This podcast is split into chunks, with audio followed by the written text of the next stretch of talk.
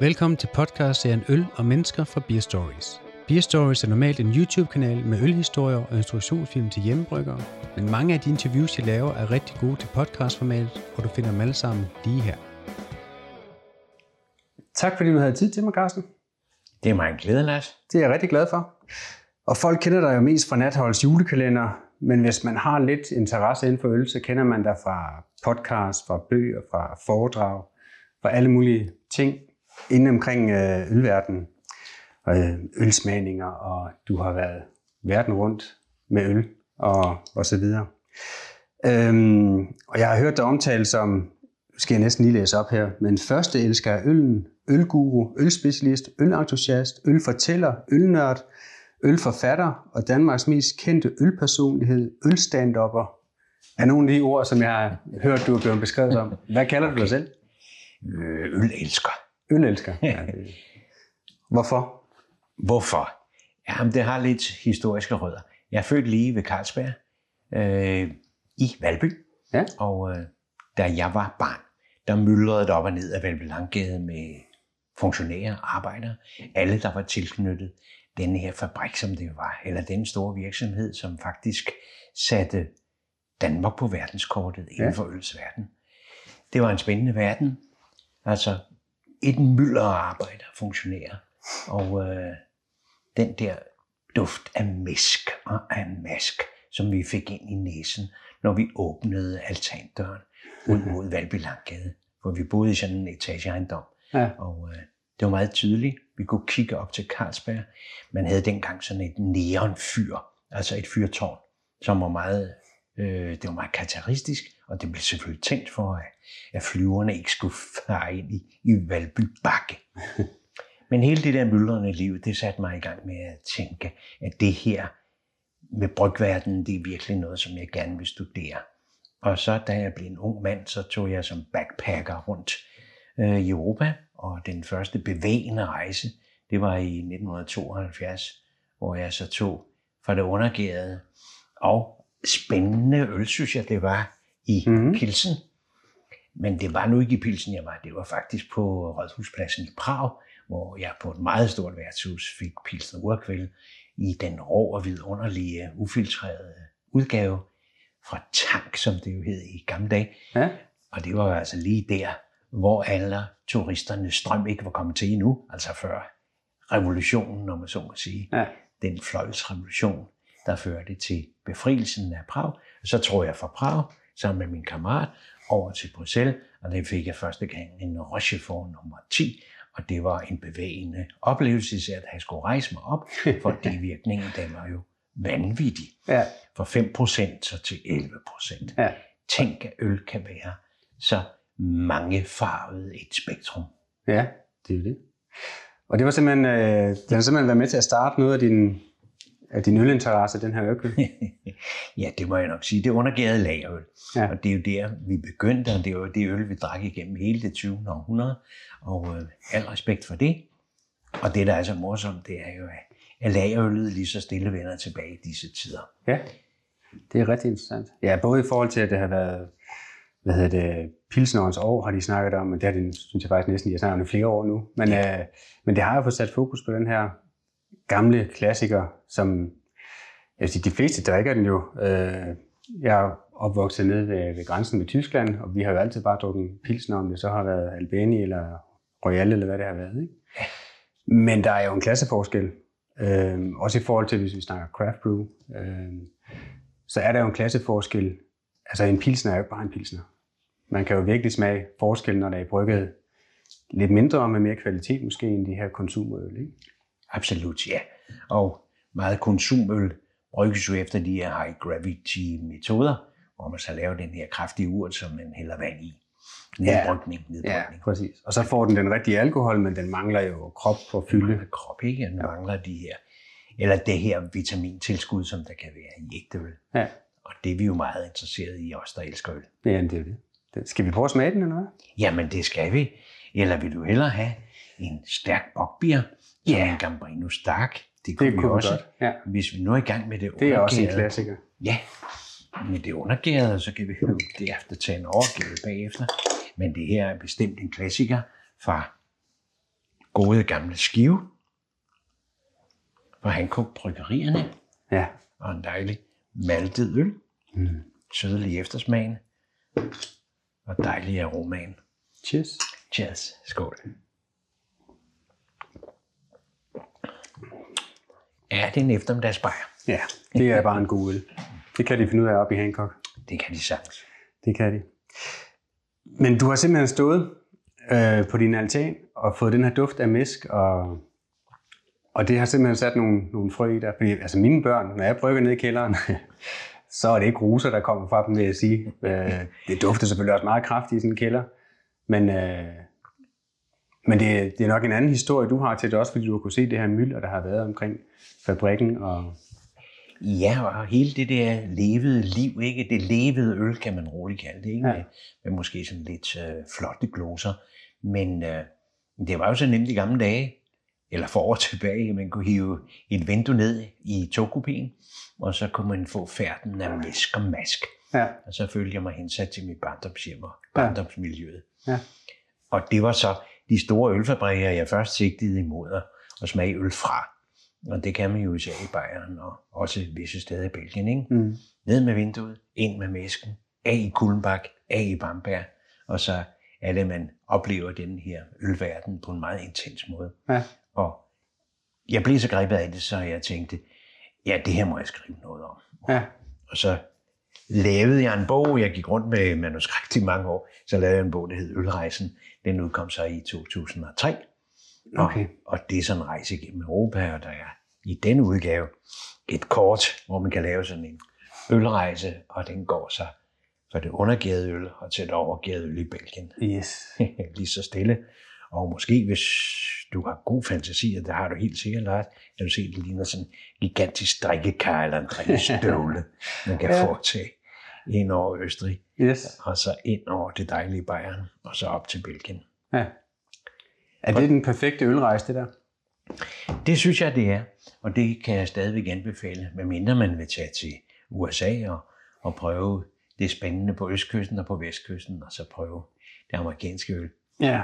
Men ja, det amerikanske øl har jo en anden historie, ikke? for det er mere, det er jo en nyere historie i forhold til den rute, lige tegnede der, hvor det er det klassiske, og det er, det er der, hvor øllen er opstået, og de udviklet i forskellige stilarter. Ikke?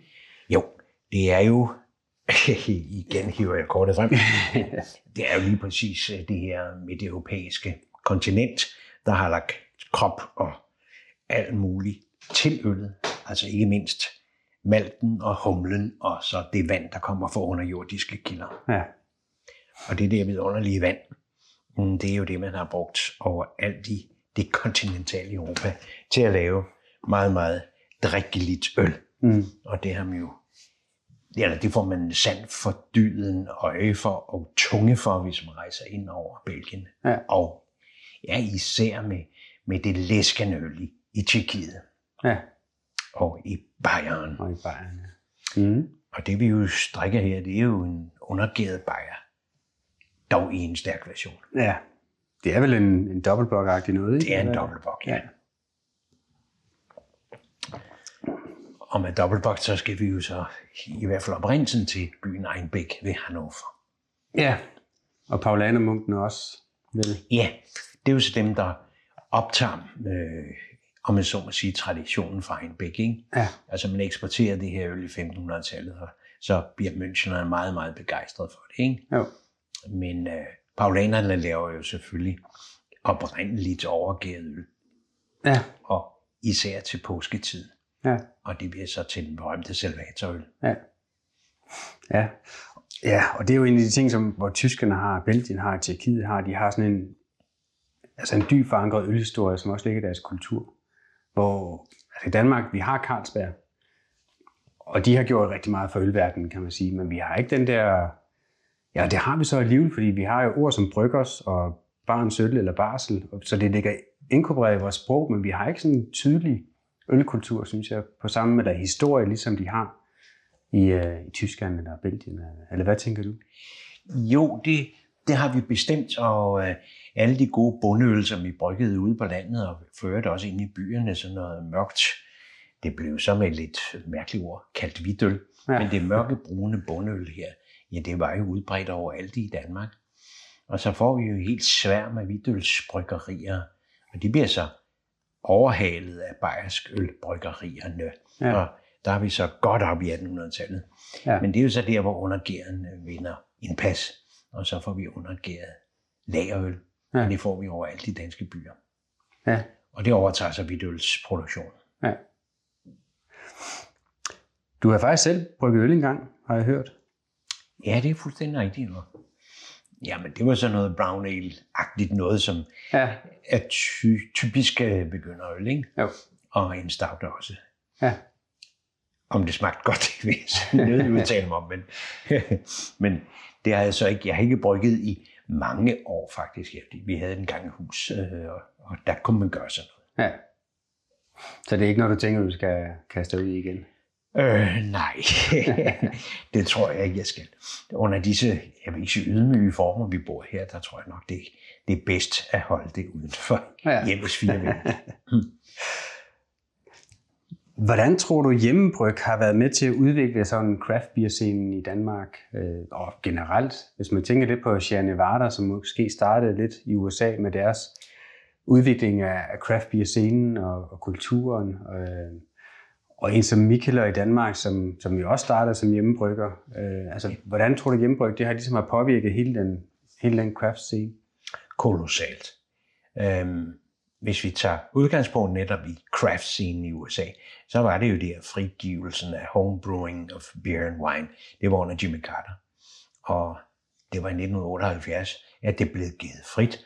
Og faktisk har det jo været forbudt at brygge hjemme i sit køkken lige siden forbudstiden, altså helt Ja. tilbage fra 30'erne. Men selvfølgelig havde folk brygget derhjemme, og så myldrer det frem med hjemmebrygger, ikke? Ja, og så lad os få fat i Camusi og Grossman, og det er dem, der så etablerer Sierra Nevada Brewing. ja, Og derefter eksploderer det. ja, Ikke mellem hænderne på den, kan man sige, men det eksploderer. Altså den amerikanske scene eksploderer med hjemmebryggere. ja, Og øh, så bliver det også tilladt at lave brewpops.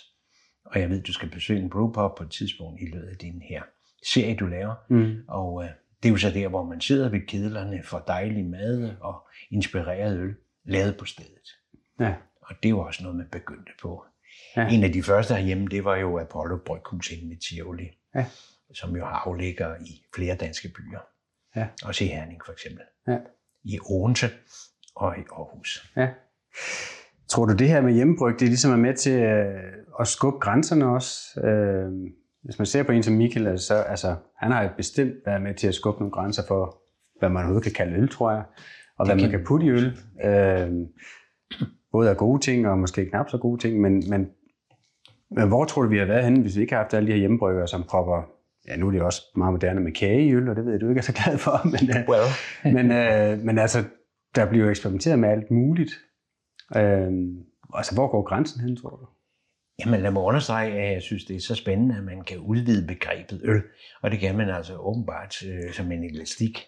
Og lad mig sige, nu er jeg en gammel stodder, havde jeg en gammel mand, så synes jeg selvfølgelig meget godt om de traditionelle former. Jeg sætter meget stor pris på traditionel bokbier, også på pilsner og på de overgade belgiske typer. Men jeg synes, at man skal blive ved med at, at udvide det begreb, som øl er. Øh, måske ikke alt for meget frugt for mit vedkommende, ikke for meget kage i øllet for mit vedkommende, men jeg synes, det er spændende, at man, man eksperimenterer med, med alle mulige stilarter. Ja. Og så har jeg lyst til at smage det. Ja. Og det har jeg virkelig for alvor, og så siger jeg, det og jeg er ikke ved igen, Ja, men øh, jeg har lyst til det. Ja. Og jo, du har fuldstændig ret, det er der hjemmebryggere, der har sat det her i, om man siger, så må sige, system, eller har, har givet det en aura. Altså, vi andre har lyst til at prøve det. ja. ja. Og øl er jo så spændende, hvis jeg må lige sige det. Og jeg vil ikke sige noget ondt om vinens verden, men øh, hvad kan du gøre med en vindrue andet end at presse saften af den og sætte det til gæring? Øh, I forbindelse med malt kan du, du kan røge den, du kan gøre Ja. alt muligt, ja præcis. som man ikke kan med druesaft. Det er helt rigtigt, og det er også derfor, jeg er så fascineret af øl, fordi at, at det virker uendeligt. Øh, jeg kan også godt lide whisky, jeg kan godt lide rom. Jeg har ikke ret meget forstand på vin. Jeg kan godt lide vin, men, men, men det smager ikke ens, men, men en vin ved man nogenlunde, hvad man går ind til. Med øl, altså det kan være en helt ny dør, der åbner nogle gange. Ikke? Ja, Øhm, og en fantastisk spændende dør, der åbner. ja, præcis. Og der kan være så mange nuancer i, som man måske ikke smager første gang, heller ikke anden gang, men når man har smagt en øl mange gange, altså der kan være nye ting i en, i hvert fald i en kompleks øl, kan der være nye ting, hver gang man smager den. Ja. Og det, den, den, det, det, det kan jeg ikke få ud af vin, simpelthen. Nej, det er fuldstændig rigtigt. Så, så er vi over i nogle hedvin og så videre, hvor man kan lave i blanding af dit og dat, ikke? Men altså, i øl kan du blande fersken, hvis du synes, det er sjovt, eller, Ja. Eller krig, som i de berømte lambikker, ikke? Med, med kirsebærtilsætning. Ja. Du kan gøre alt. Ja. Men selvfølgelig, Lars, må der jo også komme en reaktion på det her. Og det er jo så, at øh, selv de bryghuse, der var helt fremme i skoene, for eksempel Amager Bryghus, de, de sætter nu øh, stor Ja. ære i at, at lave en Vienna lager som den her. Det vil sige, at man går tilbage til, til de traditionelle typer. Ja, og det vil man jo på god gammel dansk bare kalde en classic. Øhm, Ja. Ja, så det er lidt sjovt, at vi ser sådan en, Ja, ja, en krølle på, på et eller andet tilbage til det gamle kendte. kurven øh, buer ind i sig selv, ja. Ja.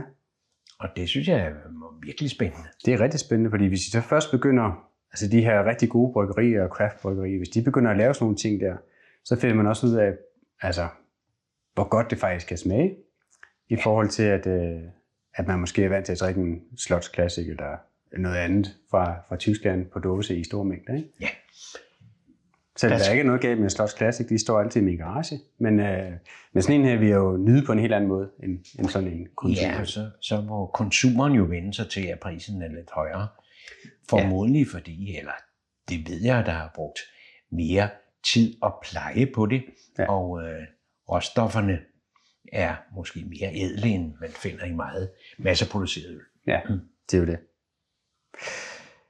I 2005 der havde vi cirka 50 bryggerier i Danmark. I 15 var vi oppe på 100, og i dag har vi mere end 200. Hvad er det, der ligesom er sket de sidste 5-6 år med forbrugeren og, og det hele? Altså hvis vi tager den helt almindelige forbruger, det er jo ham og hende, øh, som vi skal kigge på.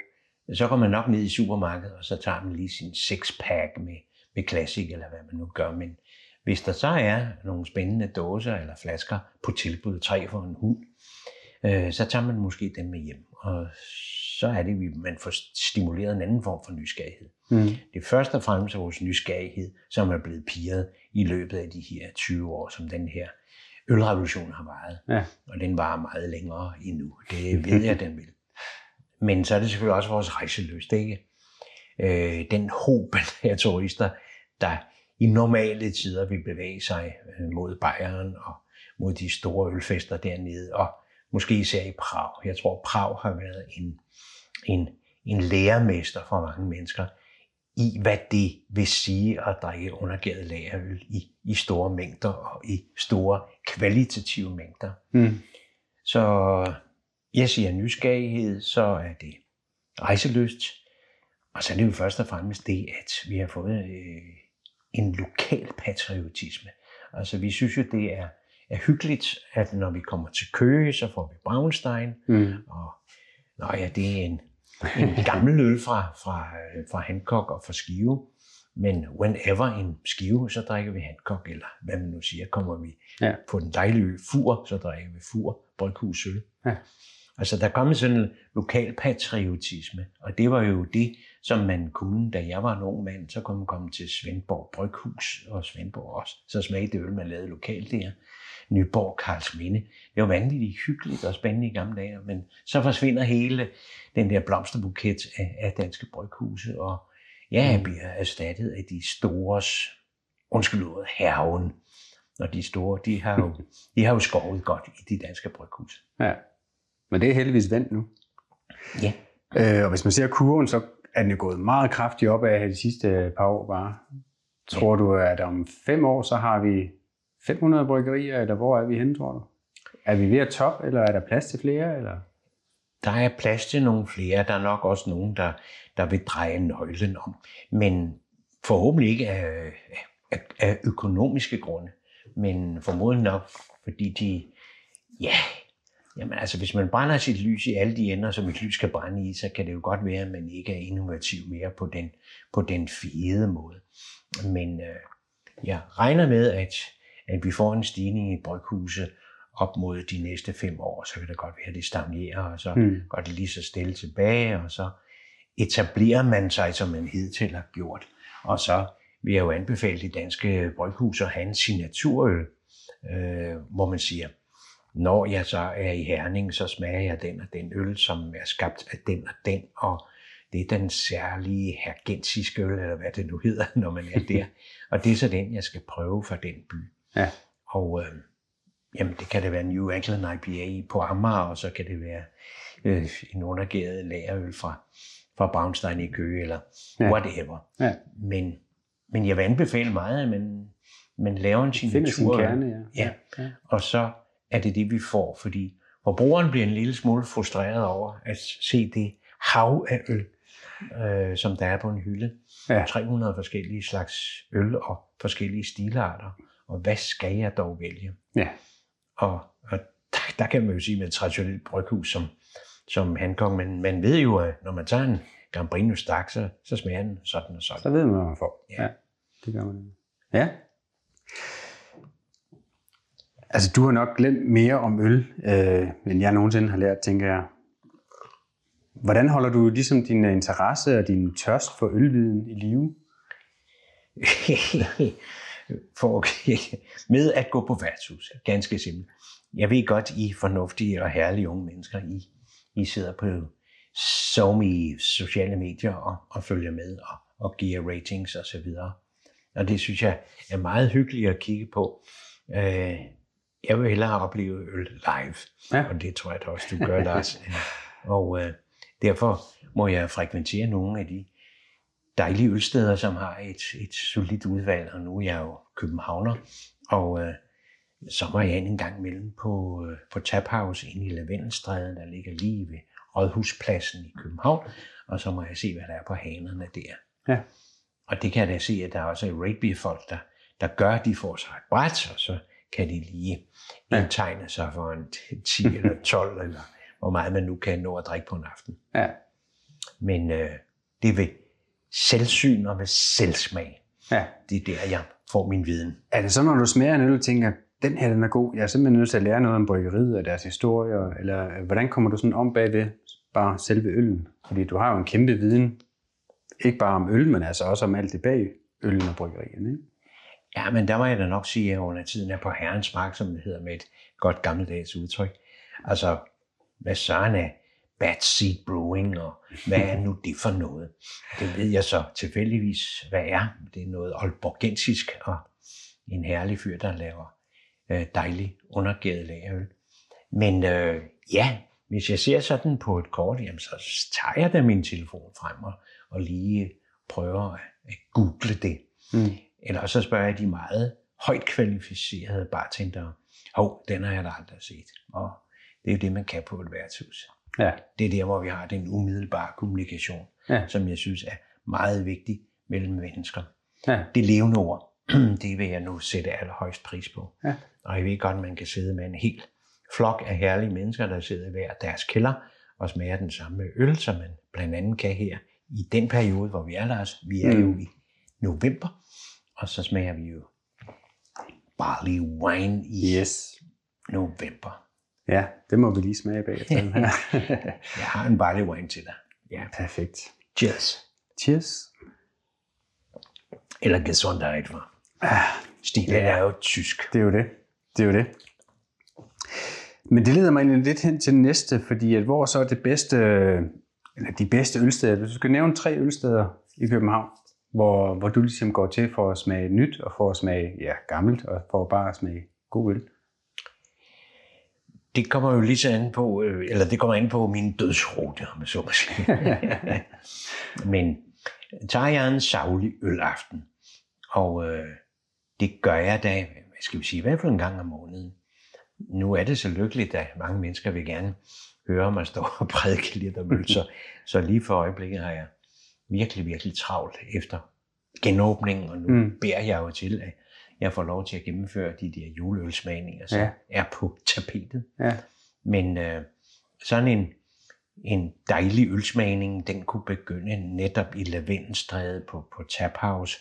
Så kunne jeg tænke mig at bevæge mig op til Nørreport station, og der ligger så Amager Bryghusets Taproom, og så et par steder til, måske over på Skål, der ligger i, på Kultorvet, mm. og Kultorvspladsen. Og øh, ja, så kan jeg godt tænke mig at bevæge mig lidt ind mod Indre By, og så har jeg meget lyst til at komme på byens krog, hvor jeg kan få lidt belgisk øl udskænket fra fad, men de har også fremragende New England IPAs, og så kan det godt være, at jeg ender min vandring på et brugt værtshus, for det sætter jeg nu meget stort pris på. Ja, ja fedt. Øhm, for lige at runde den af, det bedste værtshus eller ølbar, du har været på, sådan, når vi snakker hele verden.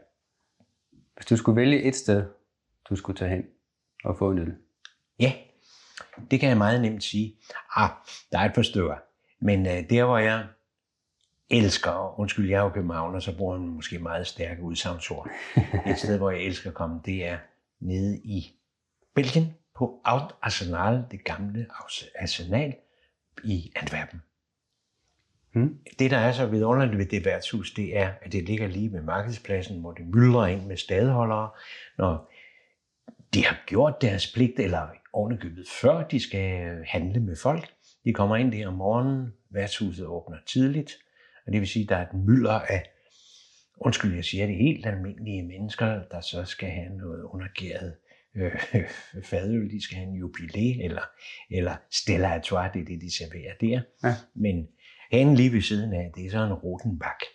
Og det viser mm. lidt dimensionen i, i sådan et værtshus. Ja.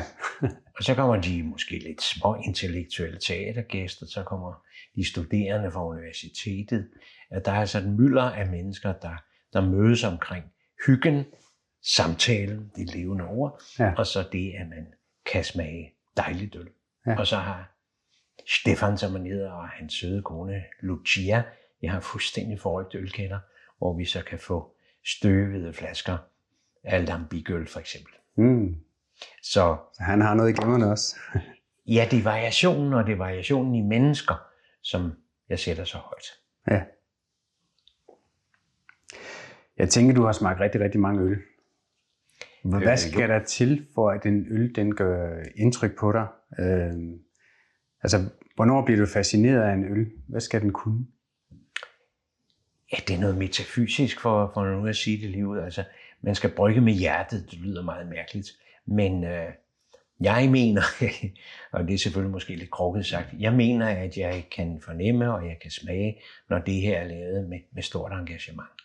Og det er sådan set ligegyldigt, om det er en ferskenøl eller en kageøl eller hvad det er. Altså, hvis den har den der balance, som jeg mener, øl skal have, og jeg foretrækker, det må jeg jo tilstå, de mere maltede typer, og når jeg kan fornemme, at øh, malten er blevet behandlet, som den skal behandles, og gæringen er sat ind på det rigtige tidspunkt, og alt det formelle er i orden, så, så synes jeg, det er i orden, men eksperimentere med stilarterne. Mm. Men, så det er sådan kvaliteten i det og, og håndværket? Som... Ja, hvis det er brygget med hjertet, det mener jeg, jeg kan smage. Ja. Hver gang. Ja. ja. Hvis du nu var tvunget ud på en øde, øde ø, og du kun måtte medbringe fem øl. øh, jeg tror, jeg i hvert fald, jeg tænker, at du vil tage for med. Det er fuldstændig rigtigt, ja. Øh, og måske også den, vi har stående her. Det, der. det er Vestflitteren 12 her, den berømte gule kapsel. Ja. Den står her i en støvet version. Jo, den vil jeg da meget gerne medtage. Øh, helt sikkert. Men det er ikke sikkert, at jeg kan få fat i den. Nej, det er jo lige det. Men hvis du skulle have fem øl med, hvad skulle det så være? Jamen, det skal være Rochefort nummer 10. Det skal det være. Og, og så skal det være en oval. Og sådan til den læskende mellemtid, ikke? fordi det her kan man jo ikke... Ej, nu vil jeg kun tale om Rochefort, den er sådan lidt kraftig som morgenbajer. Ja. Men så skal det nok være en, en Paulana Salvator. Og øh, hvis jeg skal have en dejlig humlet dansk øl i verdensklasse, så vil jeg tage en Stockholm-syndrom med mm. øh, fra Kismeier. Jeg synes, den har en pragtfuld balance, og er jo en double IPA, som Ja. jeg sætter meget, meget højt. Og øh, hvor langt er vi nået? Ja, yeah, Mange vist lige en enkelt, ikke? Jamen, så kunne det da godt være, at jeg skal være patriotisk, og så tage denne Gambrino Stark med her også. ja. Så har jeg lidt af alt det gode. Jeg har det Ja. humlet, og jeg har det maltet. ja. Det lyder også godt, vil jeg sige. Er det så også nogle af de øl, som du køber og har herhjemme? Ja, øh, det er det da bestemt. Øh, mange øl har jeg stående, og dem skal jeg jo så igennem. Men øh, hvis jeg skulle ud og på et, eller gå ned til et kvalificeret ølmarked, og der er jo mange forskellige, også supermarkeder, som, som gør det rigtig godt, så, så er det da for eksempel Stockholm-syndromet, jeg tager med hjem. Ja. Og nu er det jo sådan, så, så netbutikkerne, de blomstrer jo, så det er jo altid muligt at få en pose øl fra et eller andet herligt netfirma. Ja, og man kan pludselig få meget spændende øl, både fra Belgien og alt muligt andet, som ellers har været lidt svært at få fat i, faktisk. Ja, ja. Da jeg var nogen mand, var det, var det besværligt at øh, få fat i, i øl. Og det var besværligt at få fat i bare det, de bryggede ude i provinsen. Nu er jeg jo så københavner. Det var svært at få fat i. Men ja. så var der jo nogle højt kvalificerede ølbutikker i København, blandt andet på Vesterbrogade og inde ved Gammel Strand. Og der kunne man så gå ned og fylde sin pose. Men det var ikke mange, der hjemtog øh, dansk provinsøl. Nej. Nej. Nej. Nu kommer lige nogle hurtige nogen, som du bare skal svare helt kort på. Ja. Øh, lys eller mørkel? Et Efter, efter årstiden. Er det okay? Ja. Efter årstiden. det vil sige, det er lysøl sommer, Ja. mørkel vinter. Sådan cirka. Ja. Okay. Maltet eller humlet øl? Jamen, det kan jeg ikke vælge. Øh, men lige for tiden, hvor vi jo er på vej, Lars, ind i efteråret og vinter, maltet øl. Ja. Okay. Maltet eller bitterøl? Gerne bittert øl, men jeg vil gerne have brødprofilen af dig. Undskyld, det er ikke kort svaret. men, men maltprofilen skal være der på, på den Ja. mest kvalificerede måde. Ja. Og det er jo altid en balance, fordi at, øh, at, at bitterheden den skal jo balancere med malten, ikke? Jo. Øh, for der er jo faktisk ikke mange, der tænker, at en Imperial Stout den er bitter.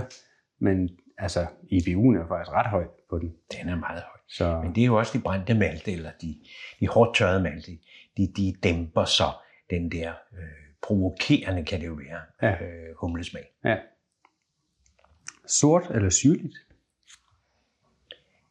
Det kan jeg heller ikke rigtig vælge, fordi øh, under tiden så er jeg en, en sokker for, for lambic og surgæret øl. Det må jeg sige. Ja. Øh, de meget skarpe kettle sours fra USA, øh, dem er jeg måske ikke så vild med, fordi jeg er lidt, lidt øh, syreholdige, men meget gerne lambic. Ja. Jeg tror, jeg kender svaret på den næste her.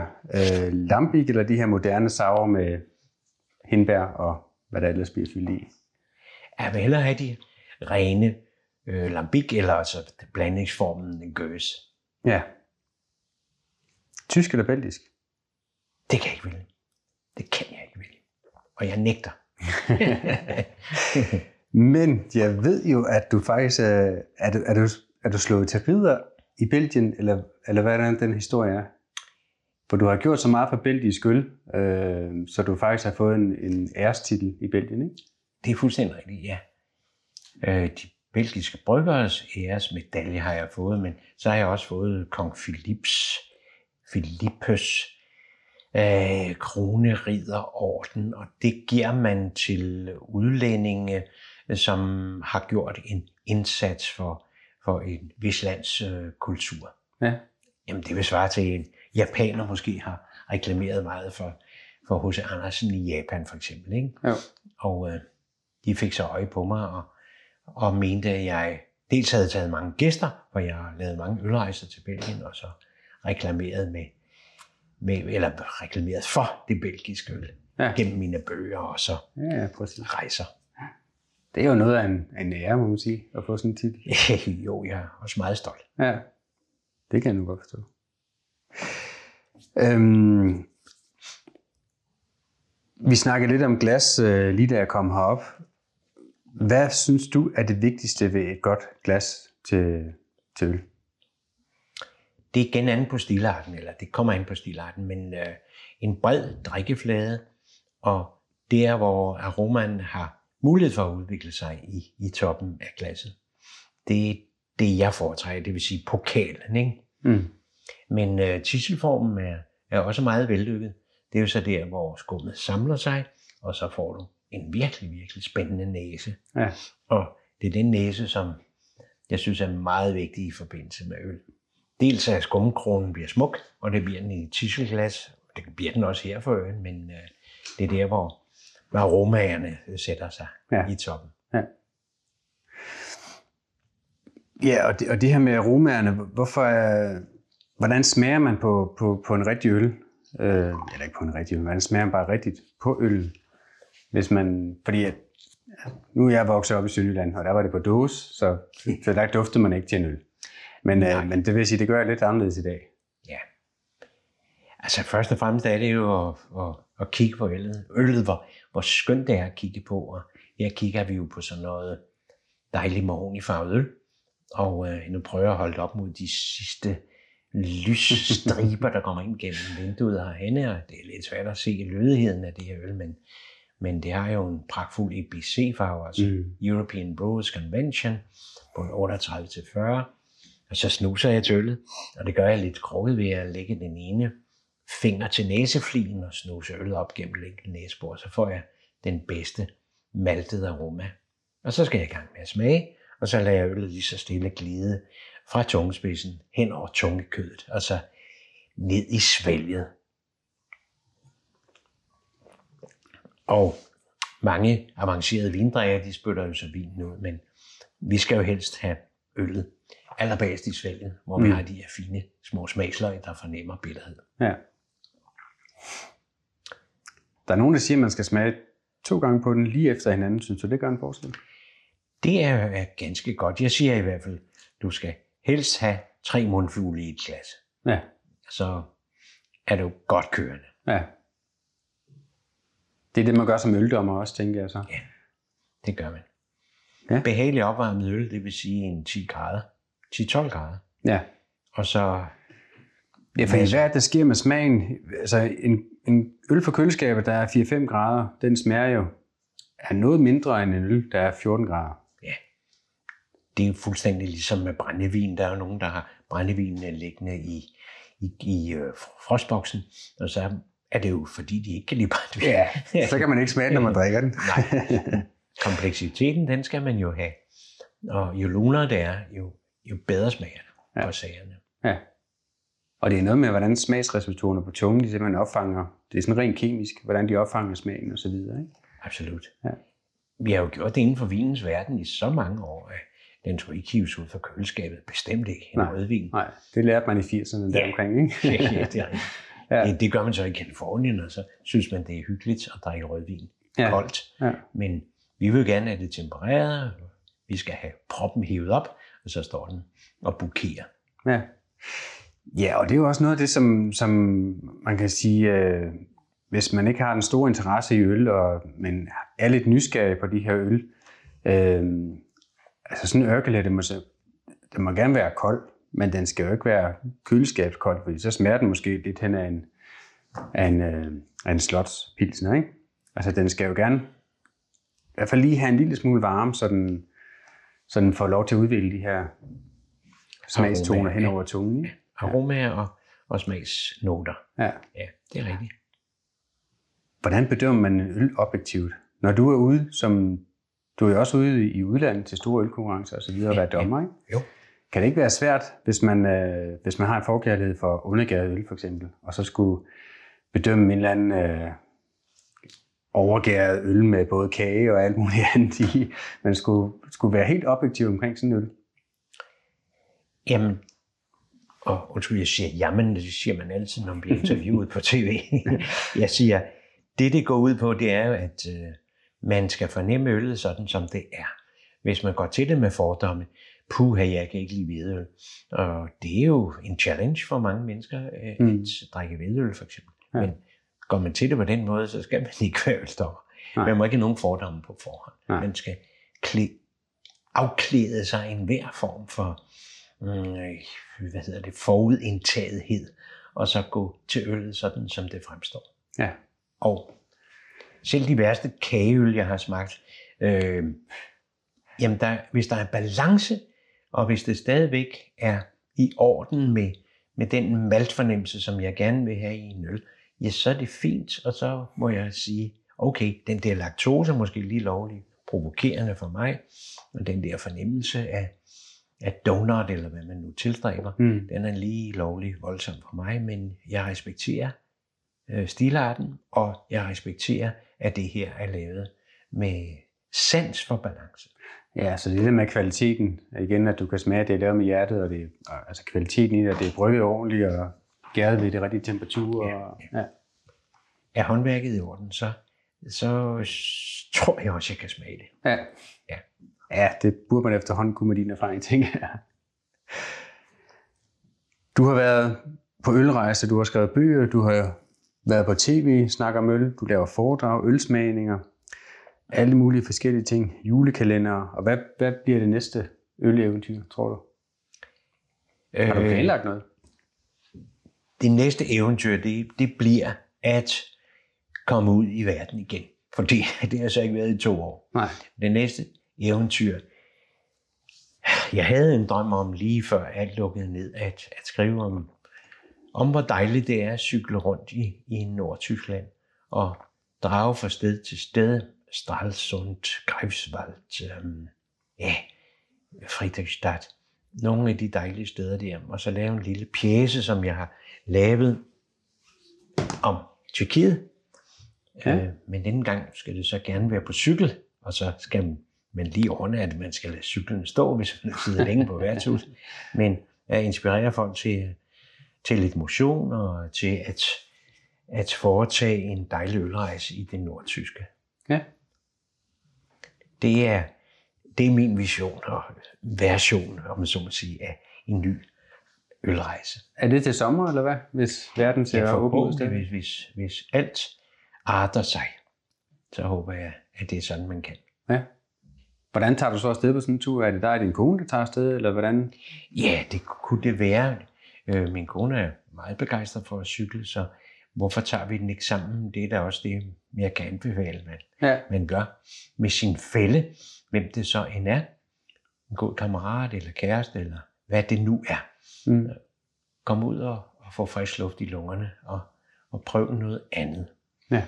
Og øh, du kommer selv fra Sønderjylland, og jeg skal da lige reklamere for Sønderjylland, hvor skønt der er, og for Marskområdet, og jamen, så kan man tage fra, fra Ribeområdet ned til, til øh, de dejlige byer, der ligger lige tæt op ad grænsen, og hvorfor ikke lige besøge Ribe undervejs? Det er Ja. en skøn by. Det er det altså.